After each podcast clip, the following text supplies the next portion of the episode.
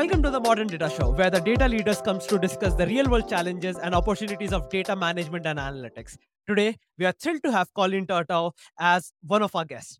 With over twenty years of experience in data, advanced analytics, engineering, and consulting, Colleen is a true data leader. She has a wealth of experience in assisting organizations in deriving value from data-driven culture and has successfully led data and engineering and analytics teams uh, throughout her uh, yeah, throughout her career. Uh, we are excited to have her today to share her insights, experience, and how she is helping her organizations to unlock the value of distributed data by making it fast, easy to access, no matter where it lives. Welcome to the show, Colleen. Thanks, Ayush. It's great to be here. So, Colleen, let's start with a very basic question. Can you tell us a little bit more about your background, especially your background in astrophysics, and how it led to your current role in data and engineering? Yeah, this is a, this is a fairly common question I get, because it seems like astrophysics and, you know, data leadership are not that related. Um, so I was an observational astrophysicist in college and then graduate school, and I got my PhD actually in starburst galaxies. I worked on dwarf starburst galaxies, which are in the nearby universe, and they're galaxies that have explosions um, in the form of bursts of stars forming all at the same time, and then they age, and then they all explode at the same time, and they create these outflows into the universe. It's very interesting. Um, but what I was doing was I was going to telescopes, collecting a ton of data, and then analyzing that data. So it's data and analytics at its core. And it really gets into like the idea of data storytelling, but you have to do all of the same things that you're doing these days in data and analytics. And true, back then, you would go to the telescope and you would literally fill your suitcase with physical tapes of data that you would then compile and load onto your machine that you were the you were the sysadmin for. And you would then have to like clean and process the data. And then you would, you know, load it into some target format and do some analytics on it and, you know, try to tell stories about the universe using that data. So it's actually not that different than what all data practitioners are doing, right? You're taking some source data and trying to get some value out of it to make insights, whether it's about your business or the universe. So that's sort of, um, that's how they connect. Um, my career's kind of taken a winding journey. I sort of randomly ended up in like the B two B enterprise data software space. Um, and uh, yeah, it's been a really interesting ride though. And you know, the last few years I've been uh, focused on data leader, engineering leadership and sort of a data thought leadership um, position at Starburst Data, which has been really fun. And, you know, it just, it gives me this perspective on data that I think comes from a different place, but is very applicable. Right. And, uh, you know, I have tons of questions around Starburst Data, you know, and Data Mesh. Uh, but before I jump into that, you know, why don't we start with a very quick overview of your current role as, you know, Director of Engineering at Starburst, and uh, start with telling us what Starburst Data is, what's your current role is, and what are the kind of things you're currently working on? Yes, absolutely. Um, so Starburst is really focused on accelerating the time to insight of data. And so that's what we do for our customers, help them build insights from their data with fewer steps between the data source and the data target. And Starburst is built off of the open source Trino, which is formerly known as Presto S Q L, which is this best-in-class S Q L-based query engine. Um, so with Trino, you can query your data wherever it lives, um, whether that's, you know, Teradata in a legacy on-prem system on bare metal, or, you know, you've got some like cutting-edge Iceberg cloud-based object storage, um, or anywhere in between. And that data can be queried by the engine without actually building pipelines to move the data. And so if you think about it, that's incredibly powerful because you're reducing latency, you're reducing risk, you're not copying the data as much, and you're just reducing the complexity of that data lifecycle. And so the Starburst Enterprise platform is just, is just that. It's an enterprise platform built off of Trino. So we take Trino and then that's the base. And then we add like all of this functionality on it. I like to call it Trino on steroids. Um, but we build this entire platform on top of it. So we're really leveraging the power and the performance of Trino to query the data. And then we add like a whole data platform on top of it, which is really cool. Um, and then the other question you asked is what I do.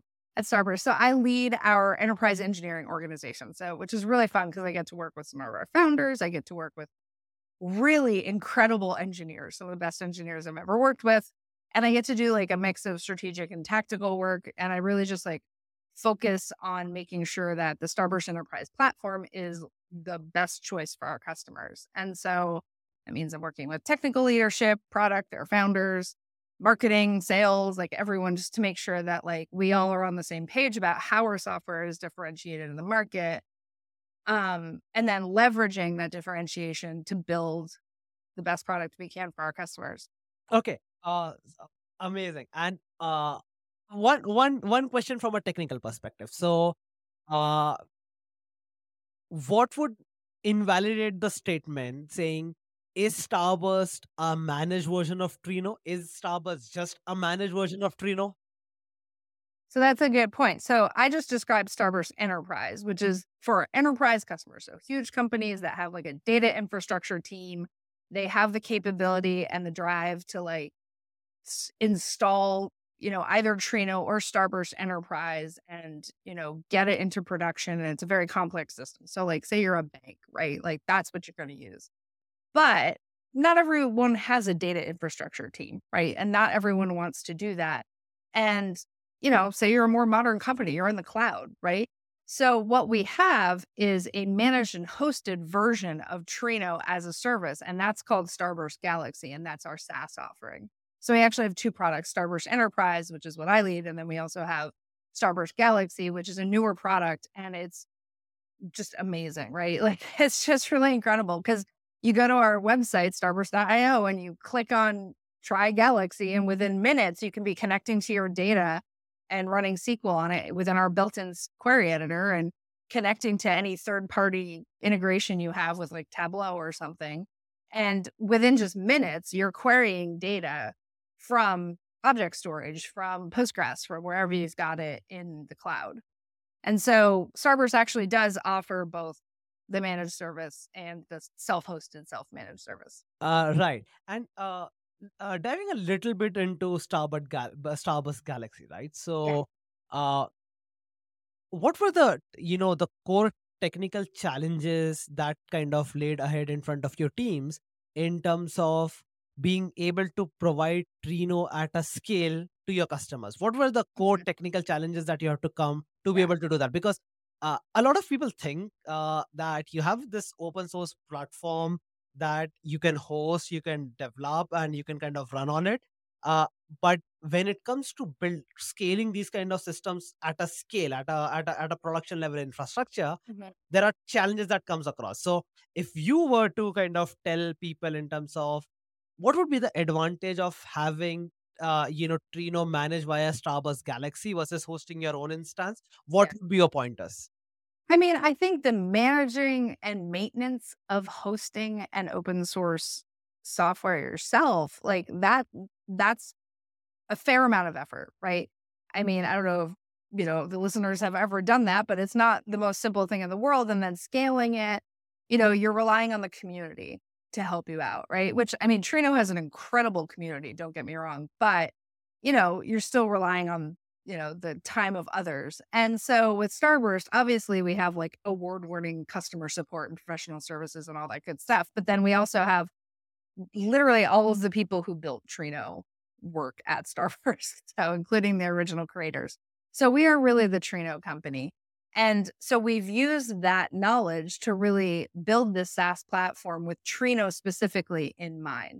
And so I think that would be challenging for just anyone to build and manage and maintain and host that environment. But for us, because we know Trino so intimately, we actually have, you know, very specific knowledge that allows us to do that at scale in a really well-performing way. And so, um, Galaxy has really taken off. Like, our customers are really excited about it, but the speed with which you can get up and running is really an important point. I mean, that's what people love about some of the other cloud data warehouses out there, you know, like your Snowflakes and, you know, all of the other ones that are out there, is that, you know, it's minutes to get it up and running. And so that's what Starburst Galaxy offers as well. And then you don't have to think about like maintaining a cluster and your catalogs and all that. Like, you can focus on the insights that you're getting out of your data. Right. And you just mentioned, you know, the, one of the, you know, most of the core uh, builders of Trino are uh, actually now a team uh, part of, uh, you know, uh, the Starburst team. Tell us a backstory. How did that happen? Like, you know, how did it all start? Tell, give us a little backstory on that. Yes. Well, with the caveat that I wasn't there. Um, so there were four founders who were experiencing the problems that everyone experiences with the idea of like E T L and E L T at Facebook. And, you know, it's my understanding that, you know, their pipelines would go down. It would take them days to recover, which is probably a fairly similar story to a lot of listeners.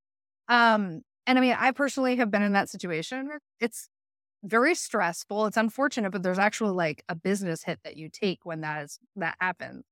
Um, and so the idea is to apply like a standard M P P architecture to the data, have a centralized coordinator, and then have a distributed system that your query engine runs off of. And so they built that at Facebook in, I think, twenty twelve. They open sourced it in about twenty thirteen. I think it just hit ten years. Um, and it was open source as Presto. And then Facebook had a fork, which was PrestoDB. And then the open source, the true open source fork was Presto S Q L, which is what Starburst is built off of. Um, and then fast forward, the four people who worked on the project initially at Facebook now work at Starburst: Martin, Dane, David, and Eric. And they're great. I was talking to Dane yesterday. They're all wonderful.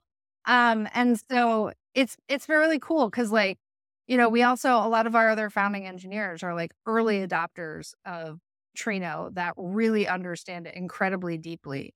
And so it's been, it's great working with like the hive mind of the world's leading experts on this product.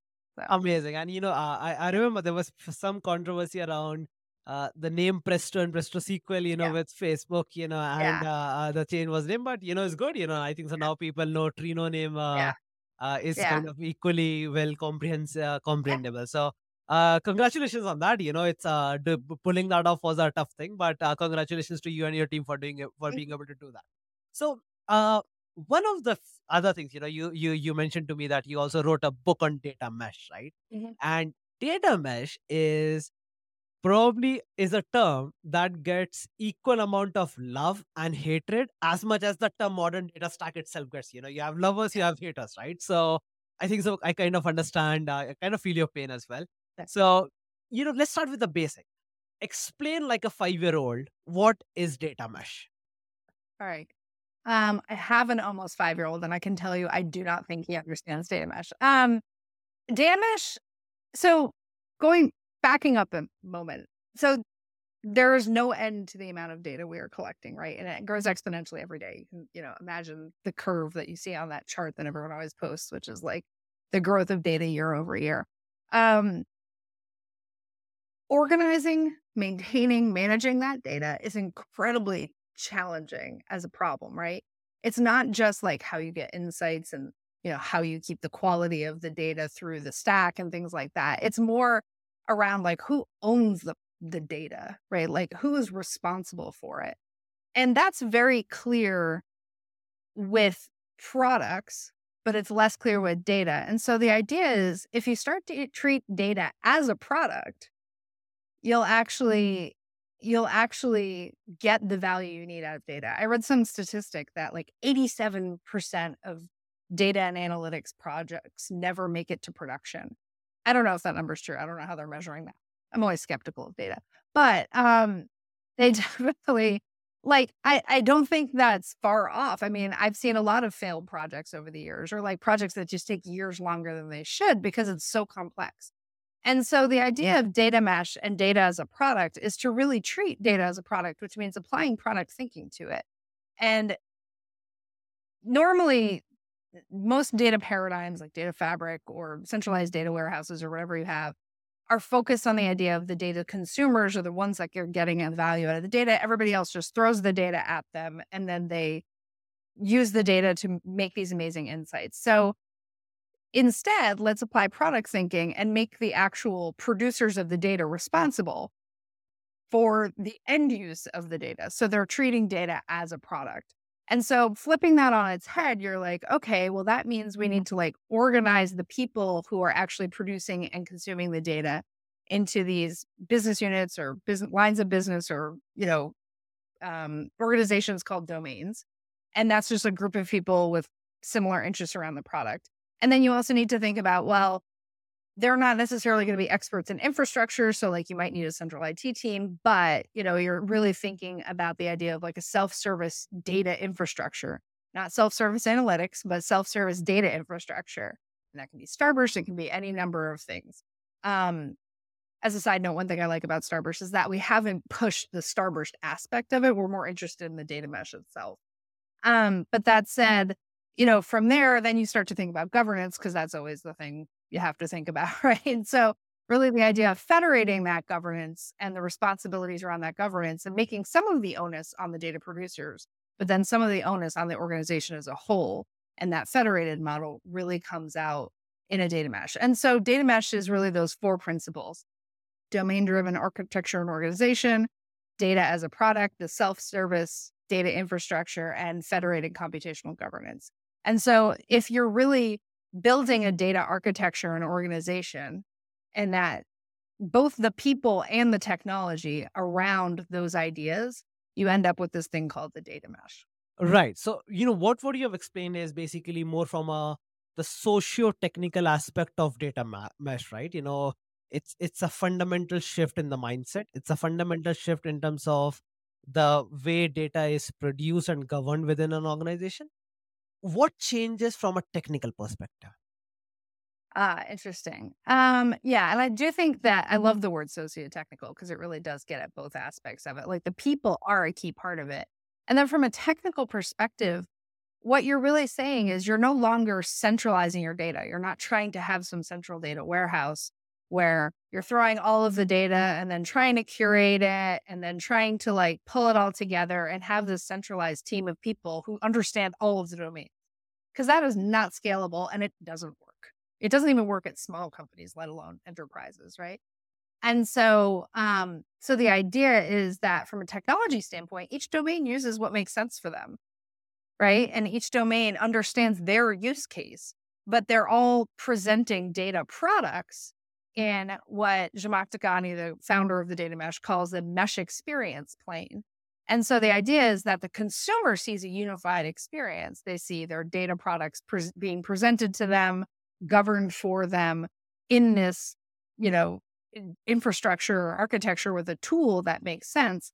But on the other hand, like the domains underneath don't necessarily need to be using that same infrastructure, right? They use whatever makes sense for them. So some might have streaming data, some might have legacy data, some might be cloud native, right? So it sort of depends on what's best for the domain. What would be the cases where you think data mesh for an organization doesn't work?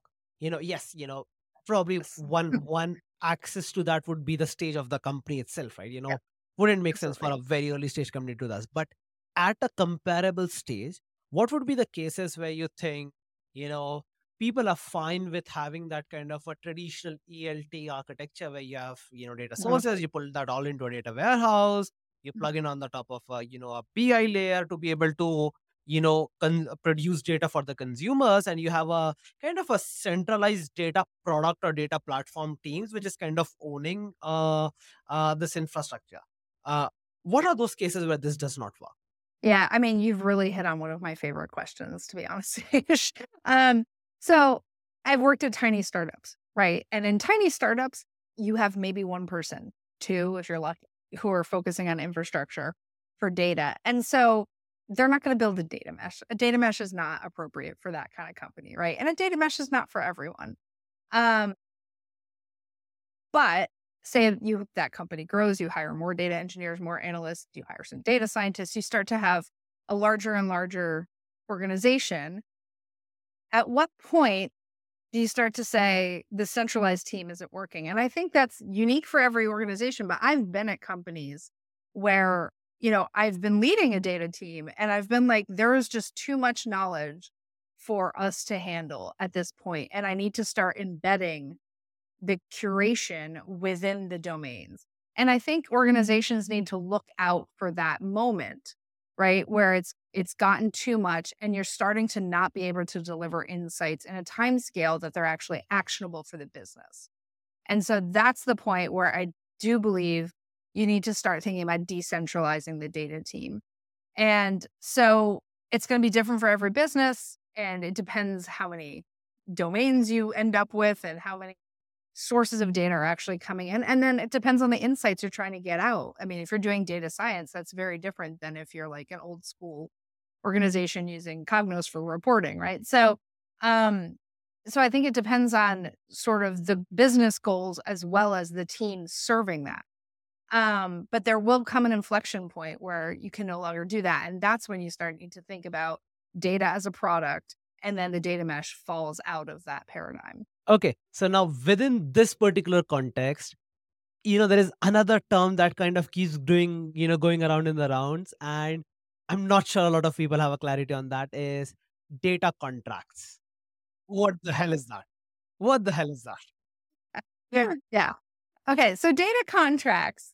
Um, so Chad Sanderson has done a ton of work recently on this, and he was actually speaking at Data Nova, which is the Starburst Data Conference last week. And he and I were having a great discussion about this because he just has so many cool ideas about this. Um, but a lot of people have come up with the idea of data contracts. And in some aspects, they've been around forever. And in some aspects, it's totally new. And it's basically the idea that the data consumers and the data producers need to talk to each other and actually agree on what the consumers need and what the producers are producing, and that they should actually work together instead of just never talking to each other.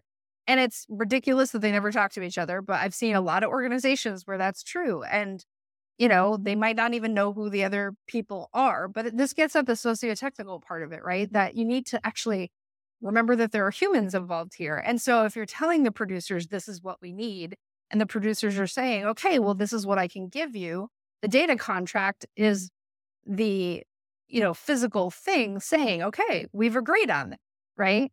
And so when you're treating data as a product, that's really important. And in some ways, things like behavioral data have done this for a while, right? Like clickstream data has always come in, in a format, and, you know, you're assuming it's going to be in that format so you can do your market analysis on it. But a lot of other types of data just haven't had that relationship between the consumption and the production of the data, and understanding that the consumption relies on the production of this kind of data. So in some ways it's a schema, in some ways it's a contract, in some ways it's just a plain old people talking to each other agreement. But I do think it's really important to think about the idea that we're all in this together and we need to have these conversations. And isn't uh, isn't it kind of a chicken and egg problem? Because, you know, the consumption of the data comes in really much after the production of the data, right? And, you know, in in, a, in often in a lot of cases, one of the things that we keep hearing is, you know, until unless you have data, you really don't know what you're looking for. And isn't that social aspect of uh, uh, kind of, you know, data and the way people deal with data kind of counterintuitive to this whole idea of, you know, data contracts?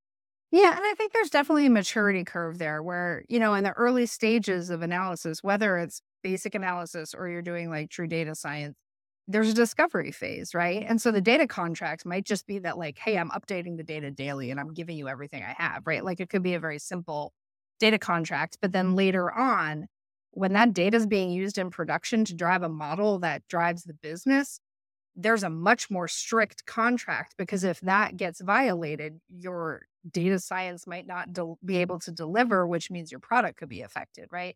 So it kind of depends on the maturity of the analysis and the consumption of the data and the maturity of the production of the data.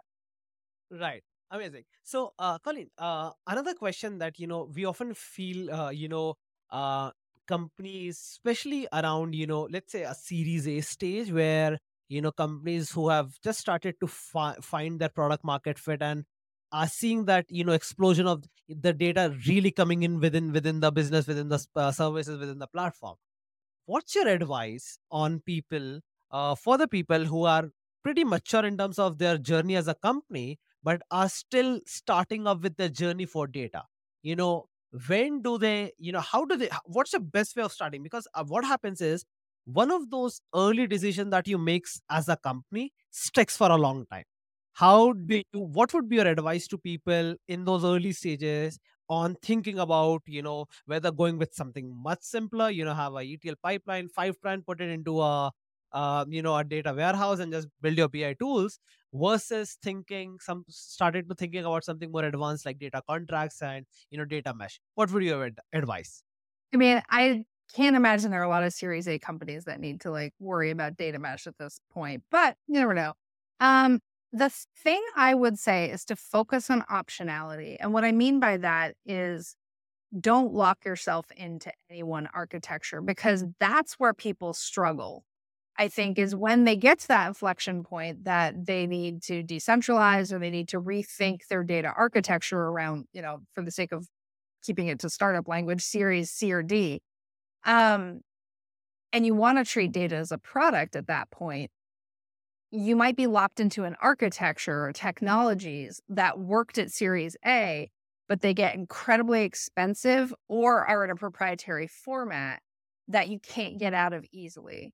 And when when you've got some later stage startup, you're not going to want to spend a huge amount of money on a digital transformation like some enterprise would, right? Like you're not going to want to completely revamp your architecture.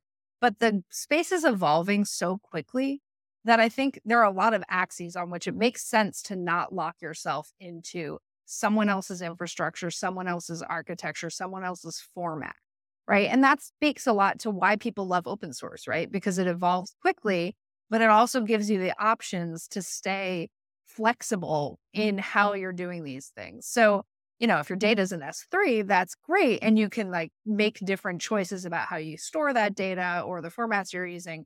But, you know, it's really your choice what you're doing with it. Whereas, you know, certain external vendors that are SaaS platforms are great because they handle a lot of the infrastructure for you, but you're locked in.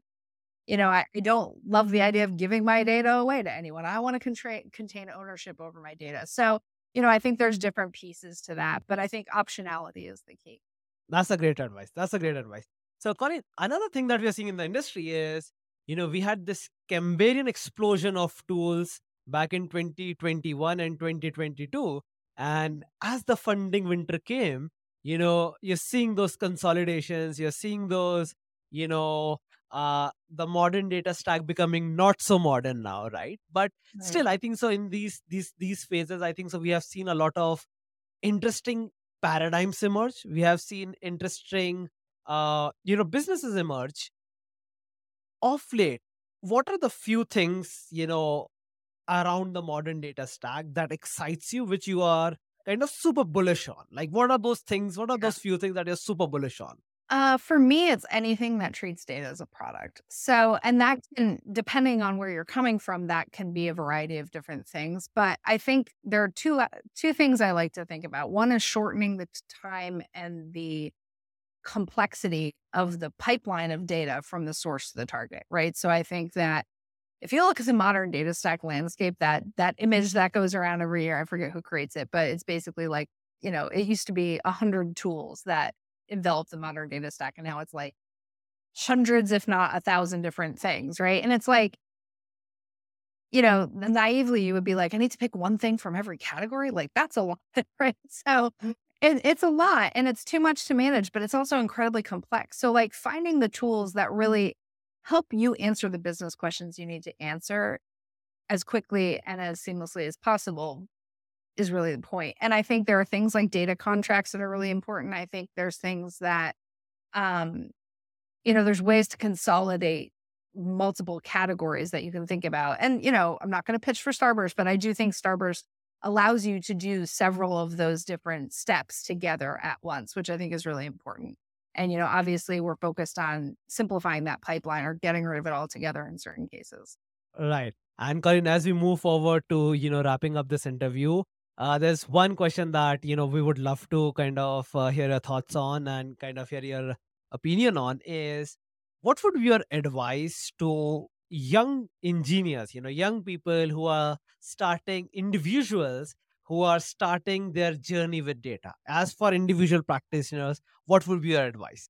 Oh, that's a great question. Um, I think learn S Q L.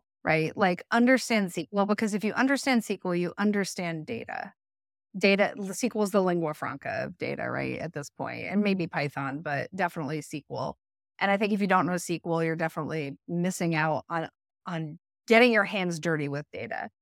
Um, so S Q L, and then also uh, Joe Reese and Matt Housley just wrote a book, Data, Fundamentals of Data Engineering. It's an O'Reilly book. I think I think that's it on my stuff right back there. Um, Joe gave me a copy last week. Um, but it's uh, it, it it's a great it's a great discussion of the stack and, you know, why we're doing all of these things and really what is data engineering all about? Why is it different than software engineering? Like, what is the thought process that you go through with that? So I think that's a great um, book that's already becoming a classic. But then also, like, there's just so much information out on YouTube. So find people like yourself and, you know, other podcasters and, you know, conferences that you can get for free online and just absorb, right? Like, listen and absorb. Amazing. And the, you know, before we kind of let you go today, Colleen, one last thing, where pe- where can people reach out to you? What would be the best way for people to reach out to you for, you know, anything? Yeah, LinkedIn is the easiest probably. I'm all over LinkedIn. Um, I've always got a window up. Yeah, I'm just Colleen Tartow on LinkedIn. I don't know what my you know we'll, actual... we'll share the we'll share the socials with the episode. So, Colleen, thank you so much for uh, being a part of this guest, being a part of this episode, and it was such a pleasure to have you as a guest. Uh, there are a lot of things that we learned about. Finally, you know, I've been trying to get my head around data mesh and contracts. Thank you for clarifying all of that up. Uh, thank you for your time, Colleen. Thank you so much, Ayush. It was a pleasure. It's delightful. Same.